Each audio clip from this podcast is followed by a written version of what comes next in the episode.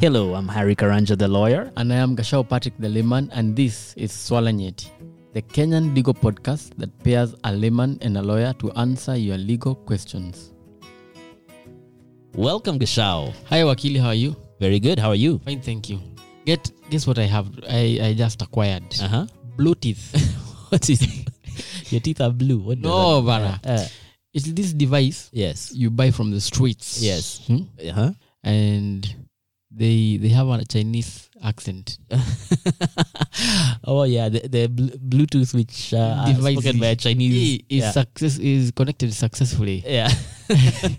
So I have been seeing them around on do this. Yeah. Have you seen them? No. Doozies have Bluetooth. Okay. So if you put your Bluetooth on your doozy Yeah. and you carry a, a pylon, Yeah. a passenger who Yeah. has Bluetooth, Yeah. the phone call might go to the doozy. That's why we're calling them Bluetooth. Uh, They can connect to multiple devices. In fact, you can get a call from the police. uh You just pass next to a police car like this, huh. the radio call comes to the doozy. so I'm very happy with my That's so- acquisition. Those almost sound like a security threat. No, no, no, no. Yeah. We are just listening in. Make sure we don't pass next to and do this. I'll be very careful. Uh, The devices are switching just on my- connecting. yeah. All right. So let's hear today's case, Wakili. Okay.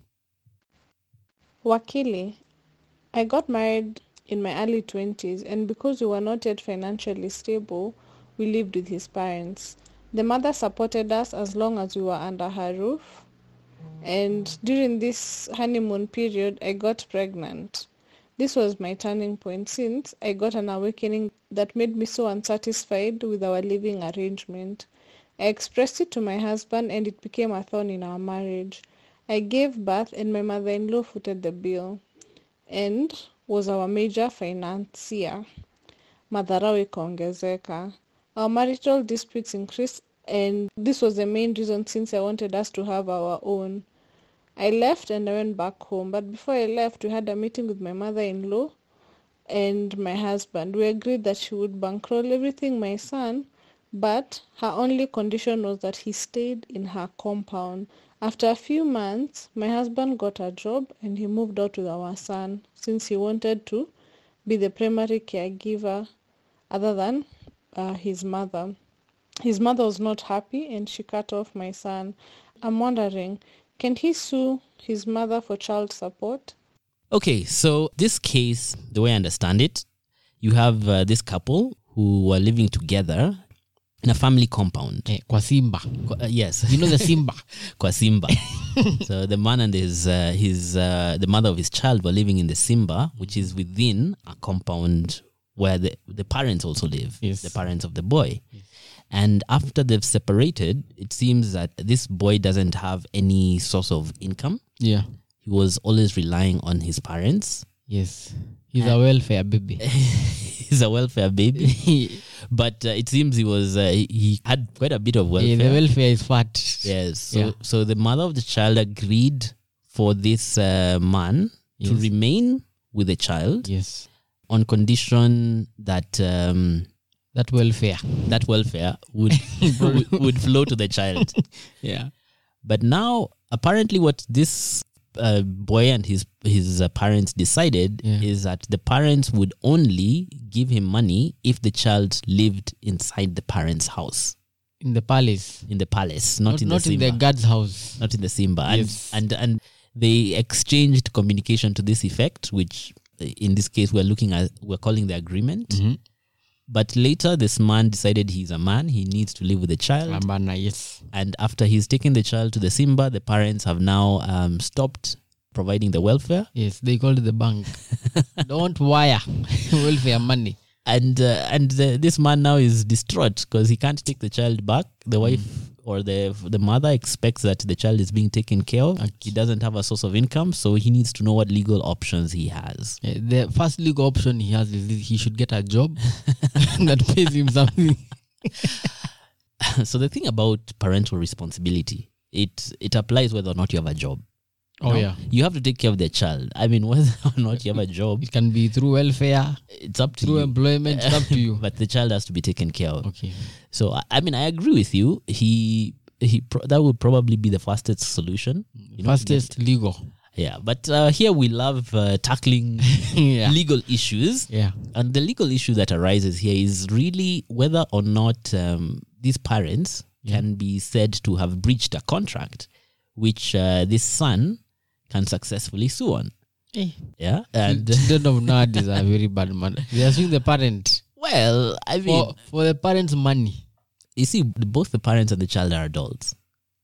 So, on that basis, they both have capacity to enter into contract with anyone they wish, You know, in including Africa, themselves. in Africa, you are always your parents' baby. hmm Yeah. Mm. When you are 50, Yeah.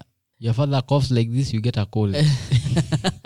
you don't come to say, "Oh, I decided." No, who, where? Well, I agree with you. And, and this guy, he's still living with the parents. Even so- eh. once. but at the end of the day, he had capacity to enter contract. They signed something, I They- think. W- Well, whether or not it was a physical signature or an agreement, Oh, yeah, it's not yeah. very clear. But yes, There's a contract. as far as he was concerned, there was a contract. Now, as far as uh, whether there was consideration, it seems there was because you see, we're looking at you know what makes a contract valid. Okay, Okay. one, people have to have capacity. Two, there has to be consideration. There has to be an exchange. Okay. Okay, so it seems the exchange was we'll give you money, You give us the baby. or rather, or rather, we'll pay for your parental responsibility costs, Oh yeah. but the baby lives The In our palace house. The main house. in the main house. yeah. So uh, there was consideration Okay. because at the end of the day, the agreement that this man had with the lady was that he would take care. So first, the lady's in the dark. So They it didn't seems, even know how. so it's, Hey. she probably suspects. I mean, she probably suspects. If, uh, this guy has no job. Yeah, she probably Maybe. suspects. Mm-hmm. Okay. But the question is, were these parents Mm-hmm. entitled to take up that parental responsibility Yeah. as an obligation? Oh. Okay. Okay. Because that's essentially what the parents have done. Mm. But They- their parents Well, They're- their they're- they're grandparents. grandparents. Their grandparents. Okay. of a of a of a child whose father is alive, even the mother, Exactly. and able. Exactly. So that's the thing. So when it comes to parental responsibility, okay, it first it's attached to the parents. That's why it's called parental responsibility. Ah, no. As And we not- are, we are Africans. like African men delegate to Af- to their wives yeah. parental responsibility. Yes, but It's in our African constitution to No, delegate. But it doesn't become grandparental responsibility. So we can delegate upwards. It's not delegating, okay? Or even if you delegate, what I can argue is that you remain the one responsible for whatever Yeah. it is. I can drop the child to school. If and you're back. the boss and you delegate to someone else, at the end of the day, if that thing fails or not, it's the boss who will be asked. yeah, So, as much as you're saying that they're delegating, they're the ones who remain responsible. and now you we are questioning whether or not Mm-hmm. it's even okay or legally possible Mm-hmm. to give the grandparents that responsibility. That's what we are questioning. so I'm, I'm not so much questioning it as I'm saying that it doesn't happen. Okay, it shouldn't happen. Parental Okay. responsibility is attached to the parents, So and there's- the only way that that responsibility is extinguished or not extinguished, but rather is transferred Yes. is either the parents die. Mm-hmm. Okay, so if a parent dies, then um, if they had a person that they had appointed as the guardian in their will, That person takes over. that person will take over parental responsibility. Alternatively, it is the other parent who remains alive who would exercise parental responsibility. Wow. Because remember, parental responsibility is not just about um, you providing for the child, it's also you having the right to guide the child, Yeah. to choose what religion the child will follow, to make other decisions with relation to the child. So, parental So, I see. responsibility has both rights, duties, obligations, and all of these are included. So in this case, we don't know to what extent this guy has given his, gr- his the grandparents that responsibility. I don't know if the grandparents are the one to decide determines the religion, the school. what what these grandparents are doing, which is admirable in a way, is that they are they're being grandparents. You know, Yeah. they're making sure that this child has the best possible life. But at the end of the day, they don't have the right. Woo. Yeah, they don't have that right. But neither does this guy have a right to sue them. So let's get to that bit, okay? So these people. How? How are you suing your parents? Because that's what that, that's what we're discussing today. About their wealth. We've said that the parents, the grandparents, cannot get parental responsibility unless unless through Unless both- testamentary yeah. guardianship or through a court order.